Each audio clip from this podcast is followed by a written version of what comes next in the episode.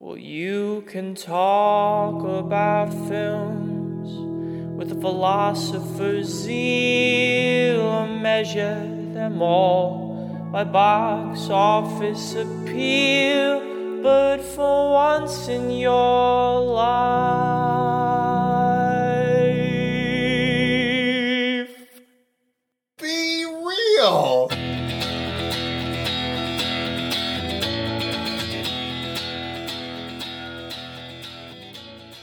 Hello, everyone, and welcome to Be Real Guys, your favorite neighborhood movie reviewing podcast full of arguments and pseudo intellectualism. I'm Chance Solom Pfeiffer.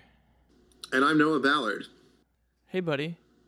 And this is Be Real Guys. Yeah, hey. Yes, it is. What'd you do today? You get you said you got rid of some furniture?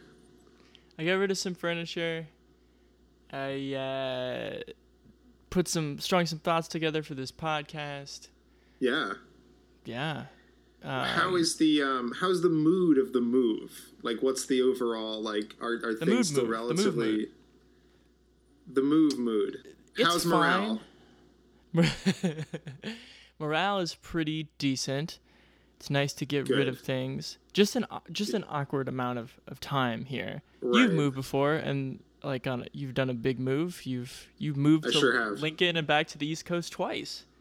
Um, sometimes What do you mean it's twice? best, or you moved here and then moved back. I mean, Yeah, but when I moved college. there, it was for college, so I had like one checked bag and like you know a check from my mother to buy the rest. What CDs did you bring? That's way more interesting. I the what I was listening to on my way to Lincoln, I remember distinctly. My friend Lauren got me a copy of Rilo Kiley's Takeoffs and Landings, and my God, that could have not been a mm. more appropriate as someone who was hoping to find themselves by traveling out west. And go ahead, I did. Well, that's good. That's a good record. It's a Yeah, it's a somewhat album, disheartening yeah. record, though. Ultimately, I Um, think. I mean, I live I live pretty in the gray, so I'm most of the music I listen to is like pretty dark. right. as Chance was saying earlier, we are your household movie podcast, um, except with bad words. And every, you know, 10 days or so, we get together and we discuss three films of a similar genre. Uh, this week, we decided to do movies about writers, and like sp- specifically like historical writers who have lived, and not just like the writer archetype. Right. Um, but then as we they have lived and they did die.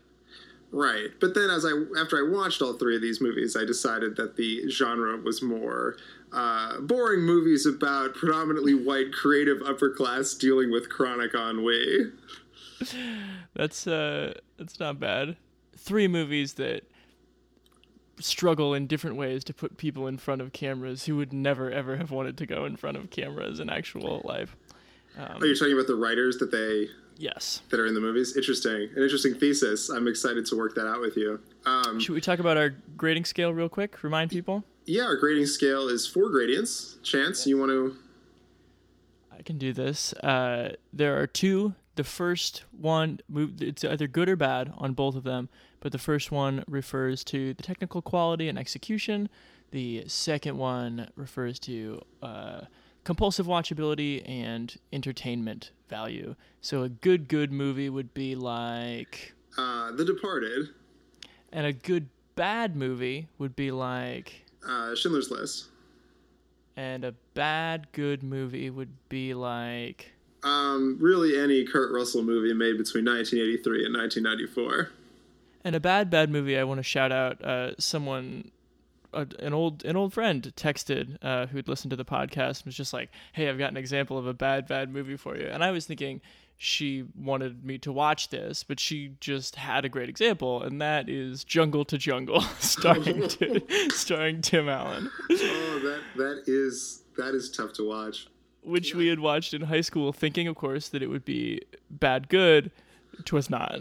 I felt similarly uh, when I was home a couple of weeks ago. I saw um, just like about ten minutes of um, uh, oh shit, what's that movie with? It's a superhero movie with Billy Zane, and he's in that purple suit. Ooh, I know what you're talking about, but I don't know what that's called. Uh, the Phantom. There you go. And that is, I think, one of like the more despicable movies I've ever seen. The movies we picked this week, uh, topically, was um, the end of the tour, uh, chronicling uh, David Lipsky and David Foster Wallace's uh, couple day road trip at the end of the Infinite Jest book tour. Um, Howl, uh, starring James Franco, last week's favorite, uh, as Allen Ginsberg, uh, dealing with, uh, you know, like a lawsuit and also just like living in his fucked up mind for about 90 minutes. Yep. And then uh, The Hours, which is about Virginia Woolf and two other women. Mm-hmm. And, you know, like suicide and stuff. Before we begin, uh, I'd like to. What keeps us on the air are our generous sponsorships. And this week we have, uh, just like we did last week, have another generous sponsor. Mm, those airways are competitive, so thank you, sponsor. Go ahead. Let me just take a breath.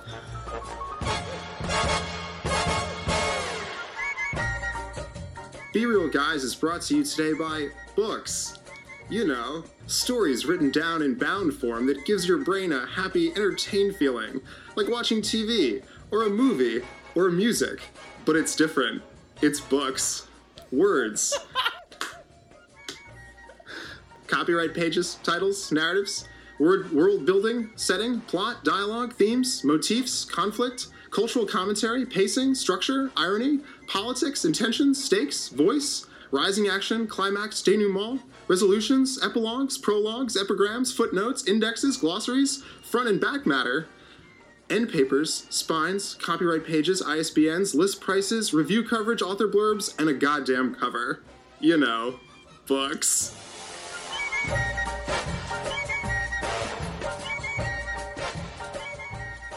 Yeah, thanks, books. Uh, Thanks for all the centuries of work. I don't I don't know if we I I mean, I know you won't feel great about this, Noah. Like don't know if we need them, but Right. we sure we sure do have a lot of them. If this podcast is any indication, we certainly don't.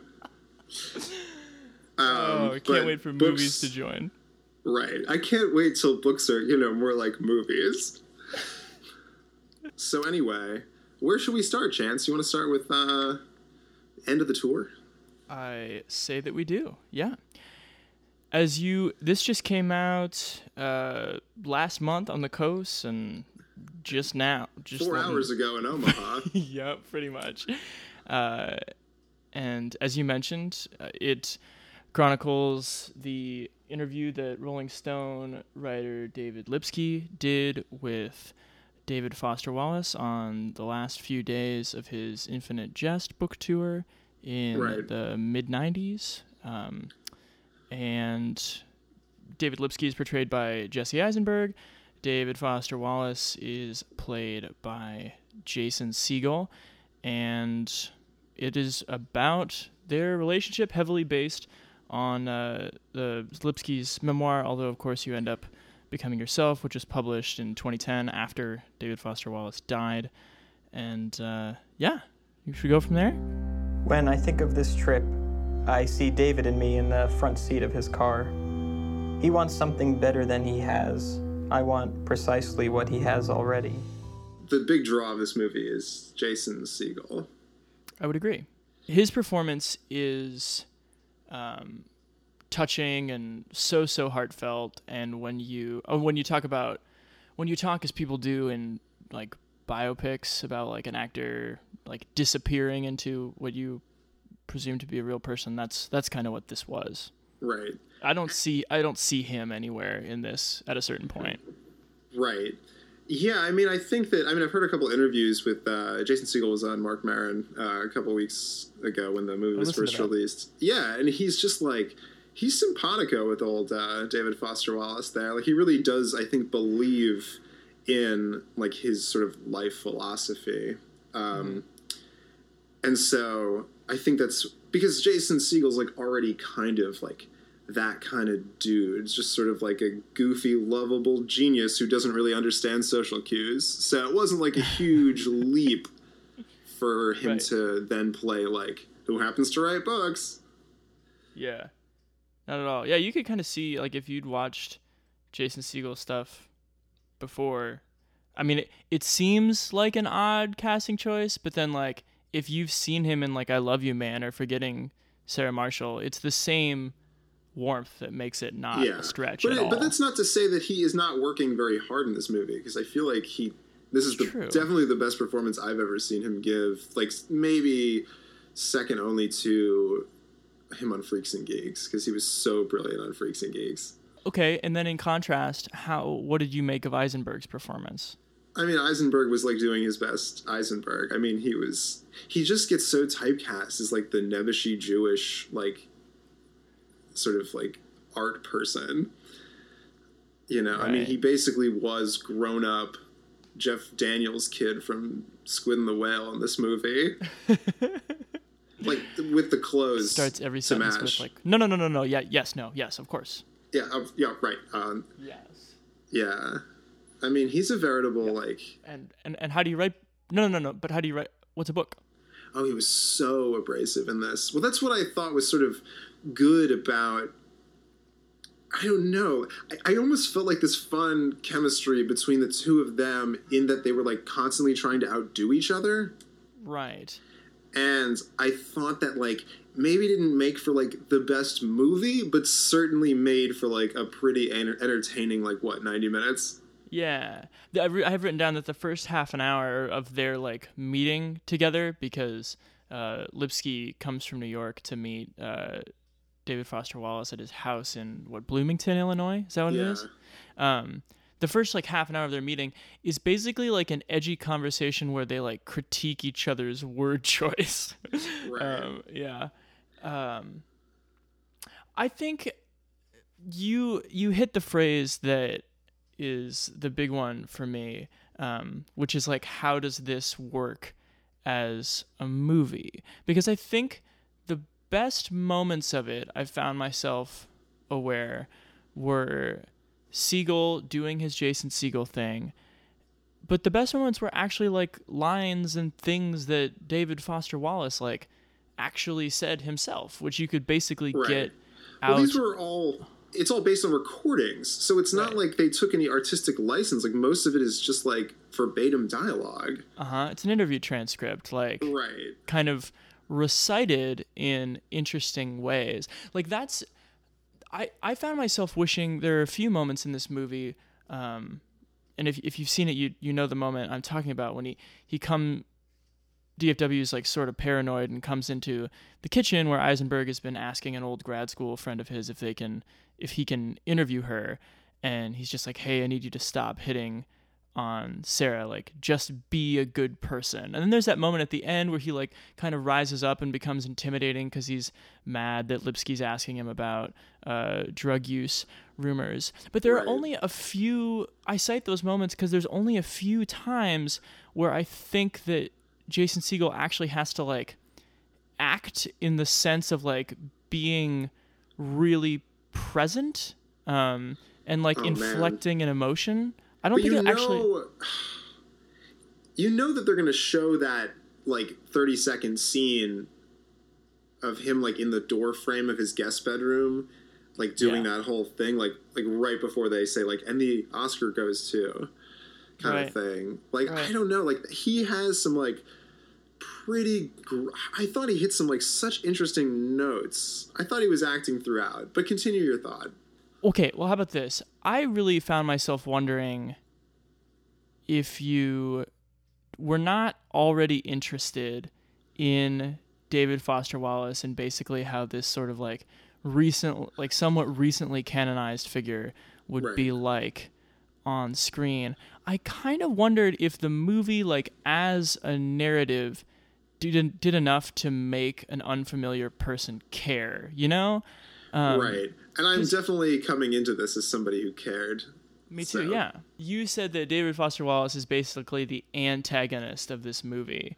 Well, he and is. he is. I really wish the movie would have done maybe just put a little bit more on Lipsky's plate and maybe had Eisenberg like settle down. To me it was kind of like you know, it was like watching Clarice Starling talk to Hannibal Lecter if like you didn't care that much about Clarice Starling. Like Hannibal Right. Lecter certainly still interesting, but like we need this we need the other person um the vehicle who's going to be affected by this kind of mysterious antagonist to Yeah, but like Lipsky's such an asshole.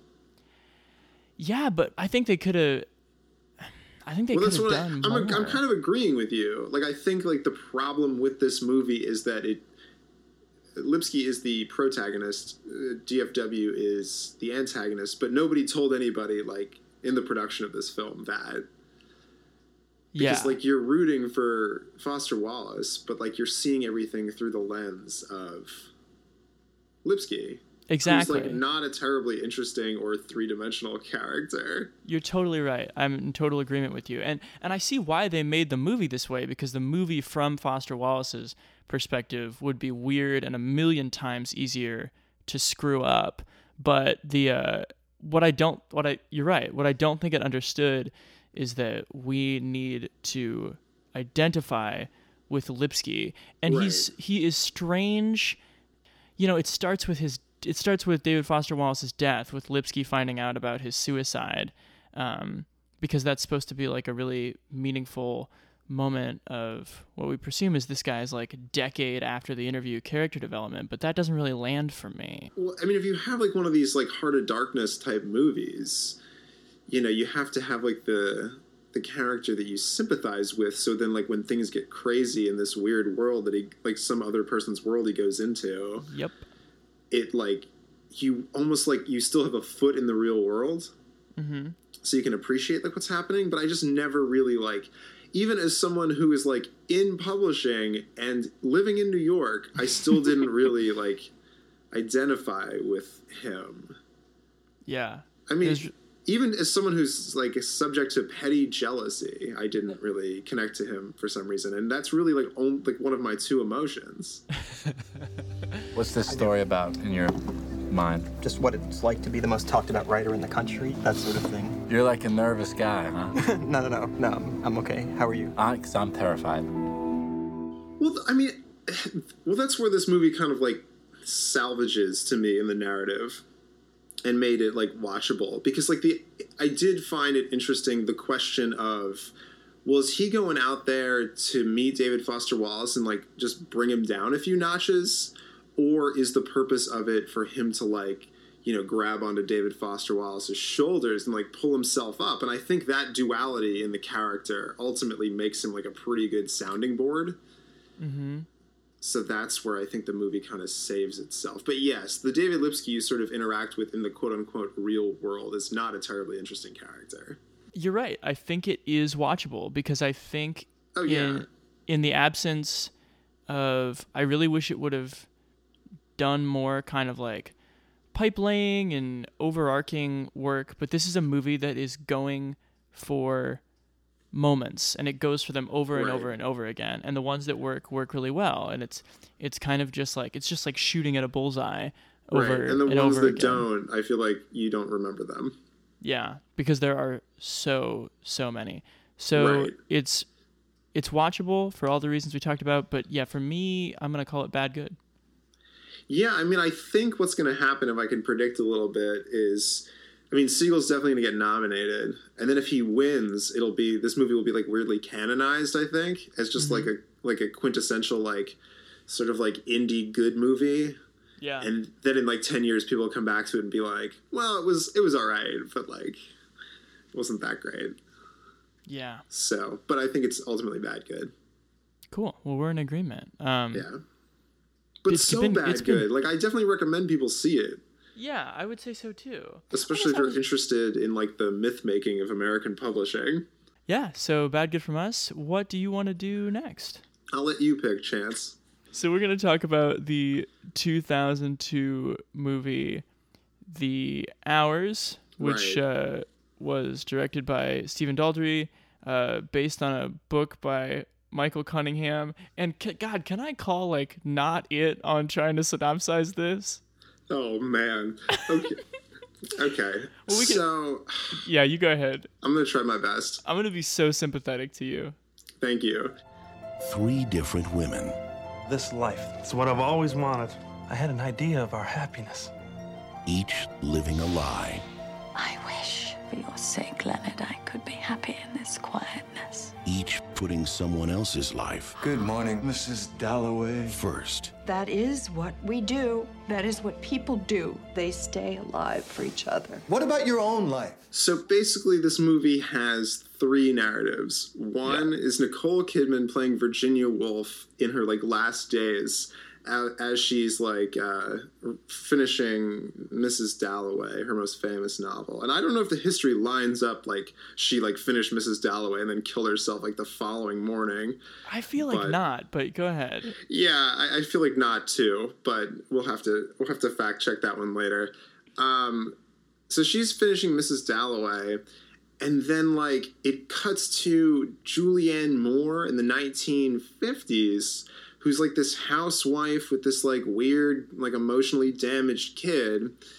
And John C. Reilly is just like, you know, just a dude trying to hang out, and he Yeah. like He's just going- his Chicago character settled down. right. He's Mr. Cellophane.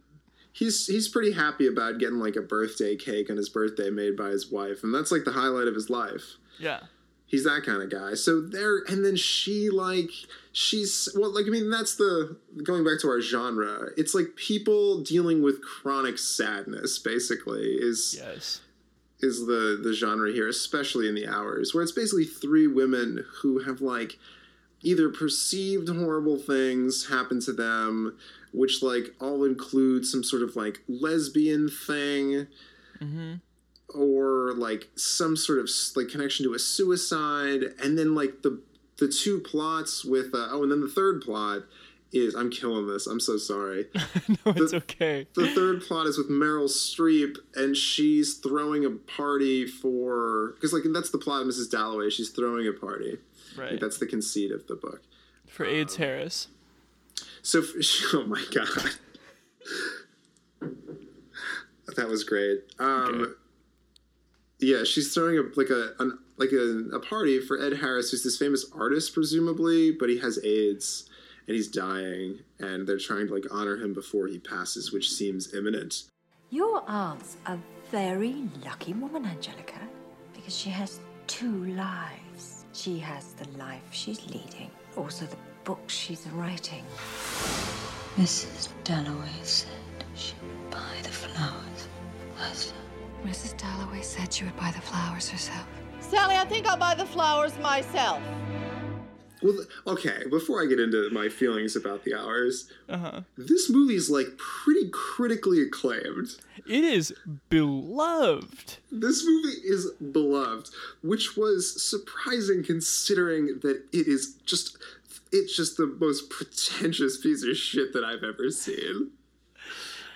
Um, Like how many scenes can they be like just talking obscurely on the like the verge of tears? Like that's every scene in the movie is two characters like basically doing emotional battle with each other on the verge of tears and then like you get one piece of information. Like spoiler alert, the fucked up kid that Julianne Moore had in her like little plot is Ed Harris as a boy and then like Julianne Moore's like in the movie way later still looking younger than Ed Harris but his mother presumably yes. but like for no real like what's the point of this movie man At cer- like I at cer- I couldn't even be upset or annoyed because I felt like I was coming to class like mid semester and I just hadn't done any of the reading. And I don't mean because I haven't read Michael Cunningham's book or haven't read Mrs. Dalloway, but like it was that level of being perplexed. Like the the best way I can describe pretentiousness is a fine word.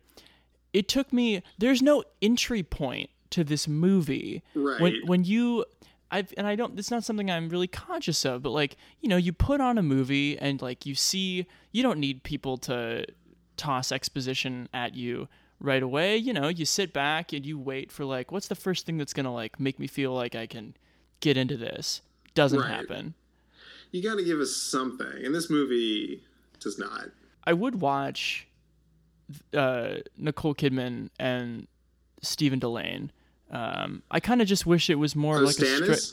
Yeah, I wish it was just more of a straight up biopic because some of their scenes together were good, and I almost felt bad because there's there's the train station scene where you know Virginia Woolf is struggled with um, a lifetime of uh, mental illness and like if you Right. know about like feminist writing from the time like that was often like made way worse by the treatments for it um, and how it was considered um, in that world of the early 20th century but yeah she's leaving and Stephen Dillane's just like you have to like they were having a really like nice moment but there's so little time for that story in Right. the movie that he's just Well, like yelling yeah. her uh, medical chart at her and I was just like I just wish this could have been like a a nice movie about um two people like in a really flawed sort of love in a time Right. when you like it was really fucking hard to be in love because of how men and women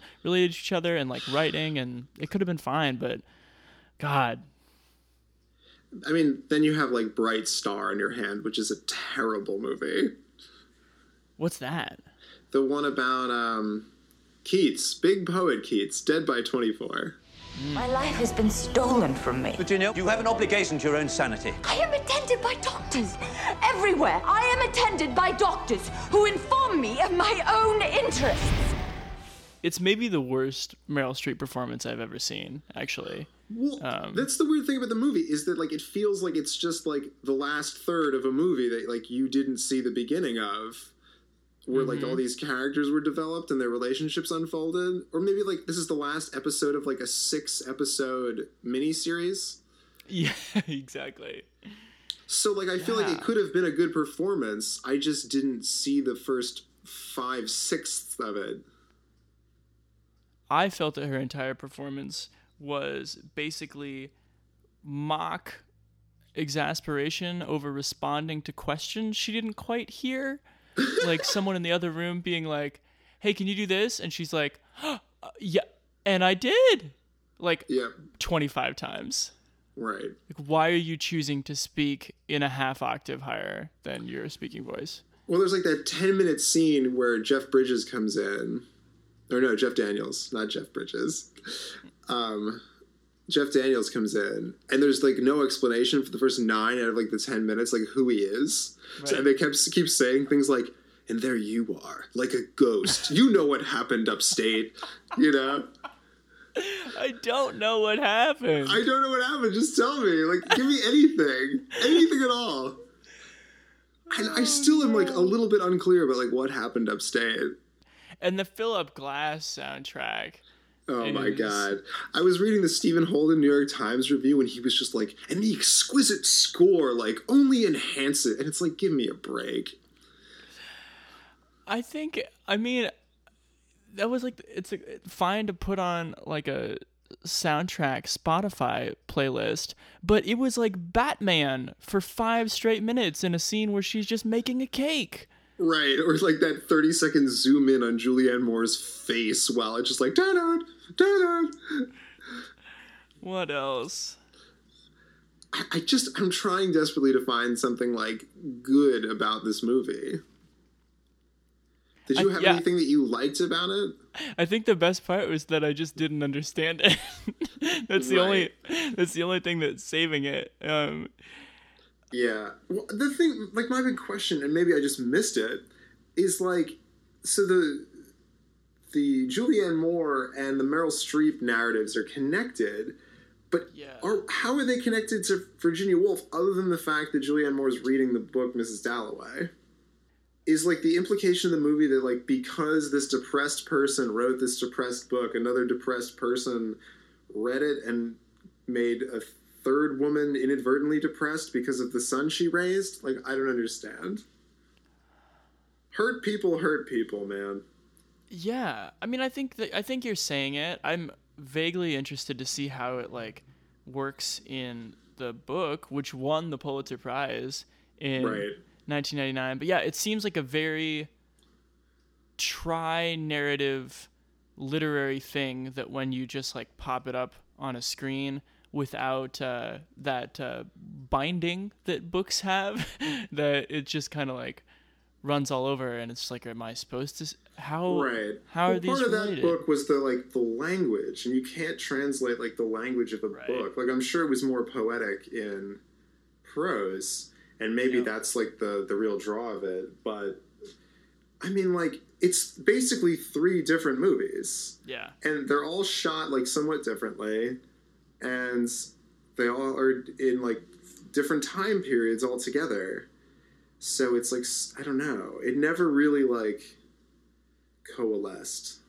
For sure. And by the time it gets to all of Meryl, I mean, Julianne Moore like doesn't really talk, and the Kidman, Virginia Woolf line or like stream works because it's old, so I think you understand the stylization of like the delivery, but the present day Streep plot line, the deliver just horribly theatrical. Um, Right. In the exchanges with people. don't tell me what happened upstate no please do So, oh, how about my favorite Streep line, um, which is when she, uh, per the beginning of Mrs. Dalloway, goes to the florist shop and promptly exclaims, "Flowers!" right Come on, that was come nice. on with that writing.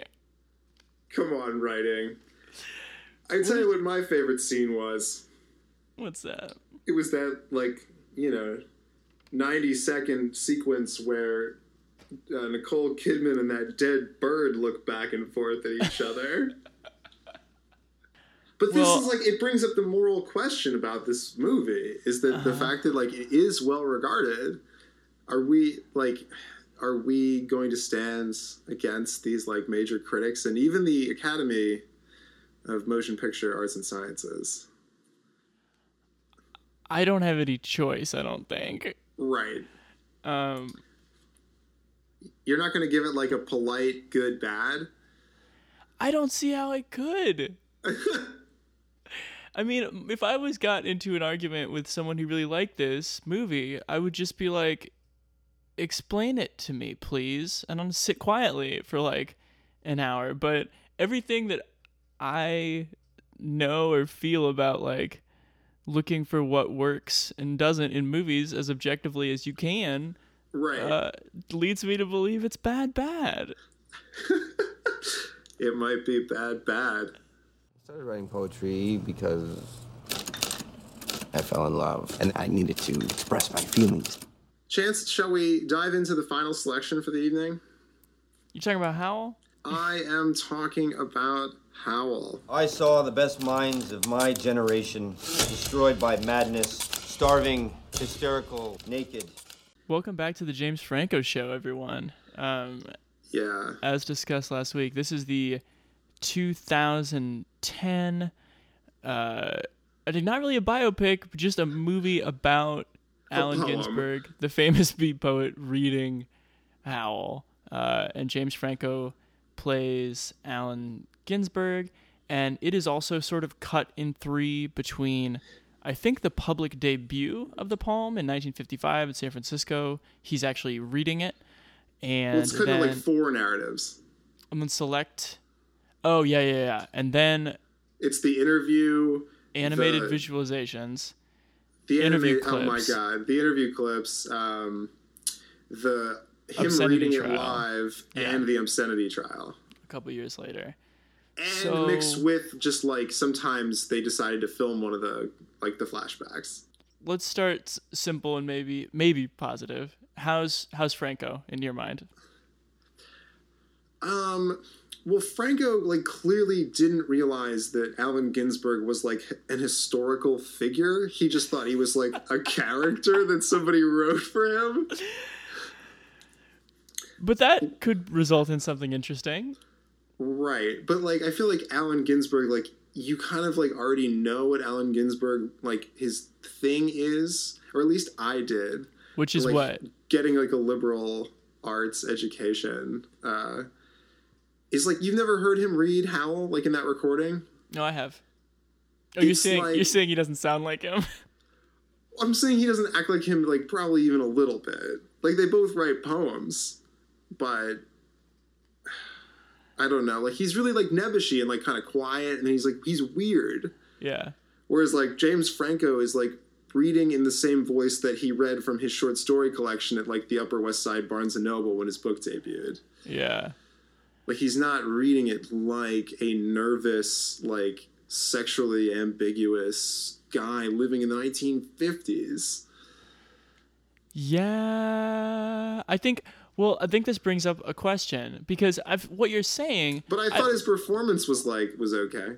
Right. Yeah, it brings up the question of you don't necessarily want as an actor, you don't want the person to go in scared and overly reverent of the person that they're playing because that doesn't um, you know right but I, I just feel like james franco was ultimately like i mean if they were trying to actually portray allen ginsberg like they right. should have cast like literally anyone else okay. because yeah. like allen ginsberg is like a funny looking jewish guy right and like james franco is like you know a, a chiseled like mediterranean god in like this movie and that's the thing I think I alluded to at the top. It's weird.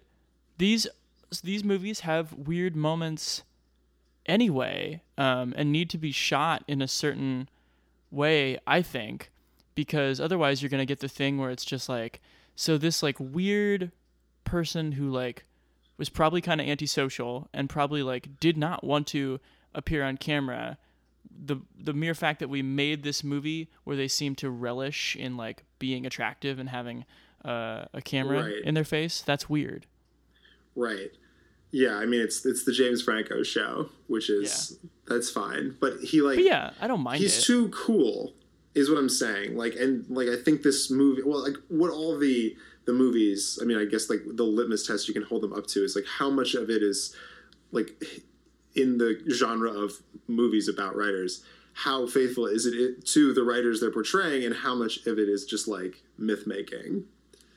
Right. And i and feel like this, this one is all myth. definitely like this is the sean penn christopher mccandless version of uh, allen ginsberg. Yeah. Oh but with uh, so much more animation. Oh my god so like Oh, and another thing I really liked about this movie, there were like a few moments. The supporting cast is so good, yet so underutilized. Right. Because this movie makes the mistake of thinking listening to someone fucking reading a poem is interesting to watch. Like that's but they're like so a, happy that's like a major even if you cut to people respond like faces of people responding to the poetry it's still not interesting. It's still someone reading a fucking poem. And but like my favorite part of this movie was like you know don draper being like you can sit down. No you can sit down. Yeah. no you can sit down. To uh, what's her name from weeds who is like again these people are in it for 30 seconds at most. Right and then Treat Williams like mansplaining poetry was so good. Yeah. Well, and first David of all, Strathairn like trying to pretend that he's on the right wing. I like I I found David Strathairn really entertaining because he's just an old scared dude who who doesn't understand Howl and I think right. there have been many of us who don't understand Howl. We just don't uh, put the writer on trial. Um, right. But then my favorite supporting character was Bob Balaban as the judge who's definitely going to rule in favor of the more liberal position. Would you say that Howl, the poem by Ginsberg, is obscene? Yes.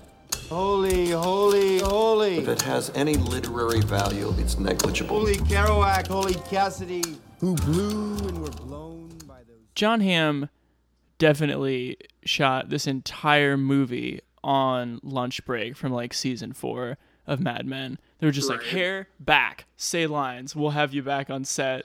And Here's we'll like a like, turkey we'll sandwich. Pull out your to show it's the 50s and not the 60s. We'll pull out your pocket square a little bit more. Okay, to me though, the court scene is the gets at the fundamental problem of this movie, which I think is because it's Inherit the Wind uh, edited for Democrats. you have a movie that on one side is for people who have presumably read Howl closely and with great interest, and maybe even perhaps taught it in an English class, and might think it was cool to see an actor sort of passionately do it in a not very accurate way, and and sort of see someone's weird um, visualization of it through animation. That seems to me like it would appeal to a very specific type of person.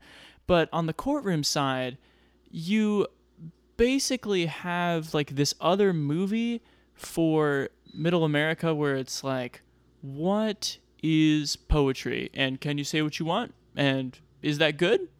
And to me, those two things don't go together at all. Interesting. Yeah. Half this movie is for people who adore Howl, and half of it is for people who don't know what it is, but they're completely set apart from each other. But what about someone like me who's kind of in the middle? I think you should tell us your opinion, and it seems like you didn't like it. I'm going to go as far as to say that this is the worst movie we've watched so far in the podcast. Wow. We watched... This movie was excruciating. Really? I had to take a break in the middle.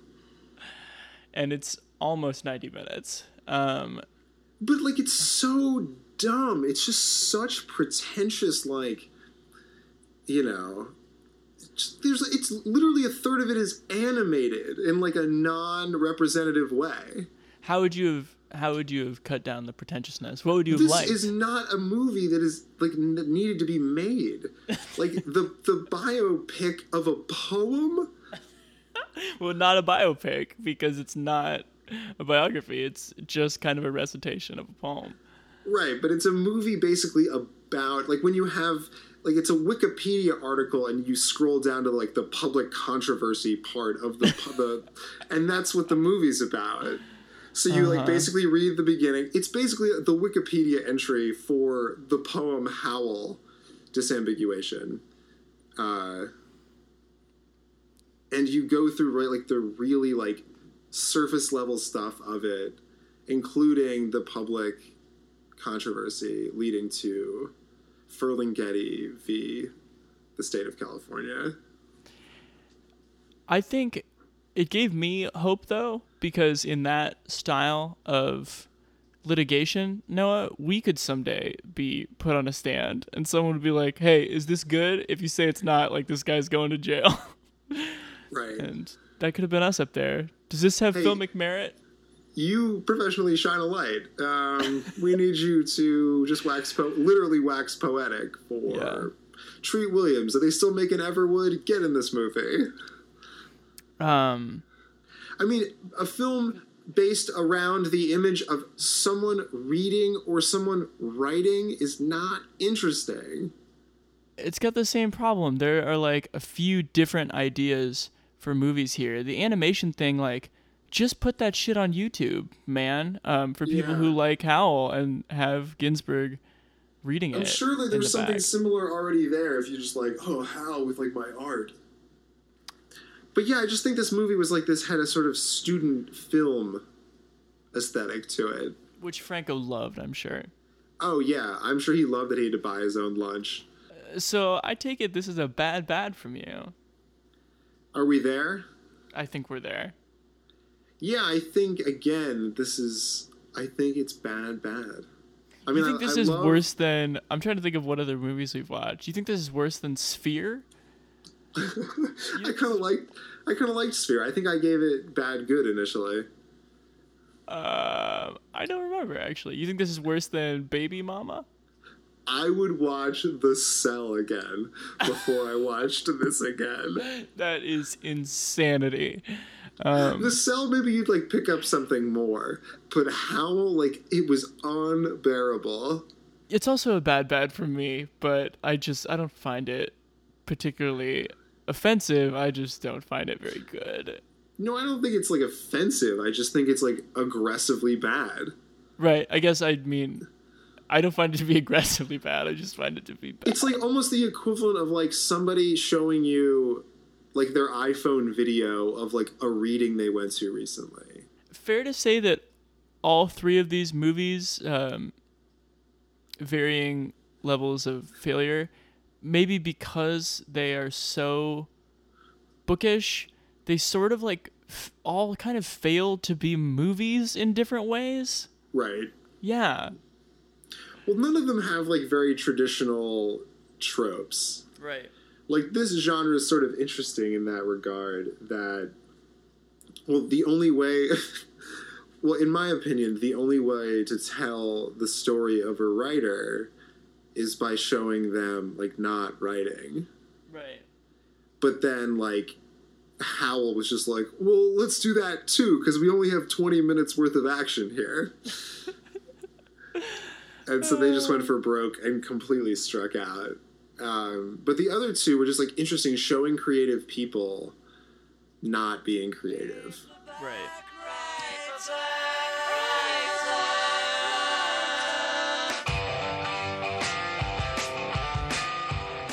Well, it's a thousand degrees in my apartment, so on behalf, on behalf of Chance, I'm Noah. This is Be Real Guys. Thanks for listening. Follow us, Be Real Guys, on Twitter, and email us at BeRealGuys@gmail.com. You can listen on SoundCloud or iTunes, whatever you prefer. And if you want to be cool, you could also rate us on iTunes, which I was thinking about the other day. Oh yeah! If nope. anyone out there has gotten this far, just just take the thirty seconds or whatever it takes. Edit in, like, put in your new credit card number, like whatever. just get in there. give us a, give us a couple of stars. Oh man! All right. Well, thanks everyone. Talk to All you right. soon. Bye bye.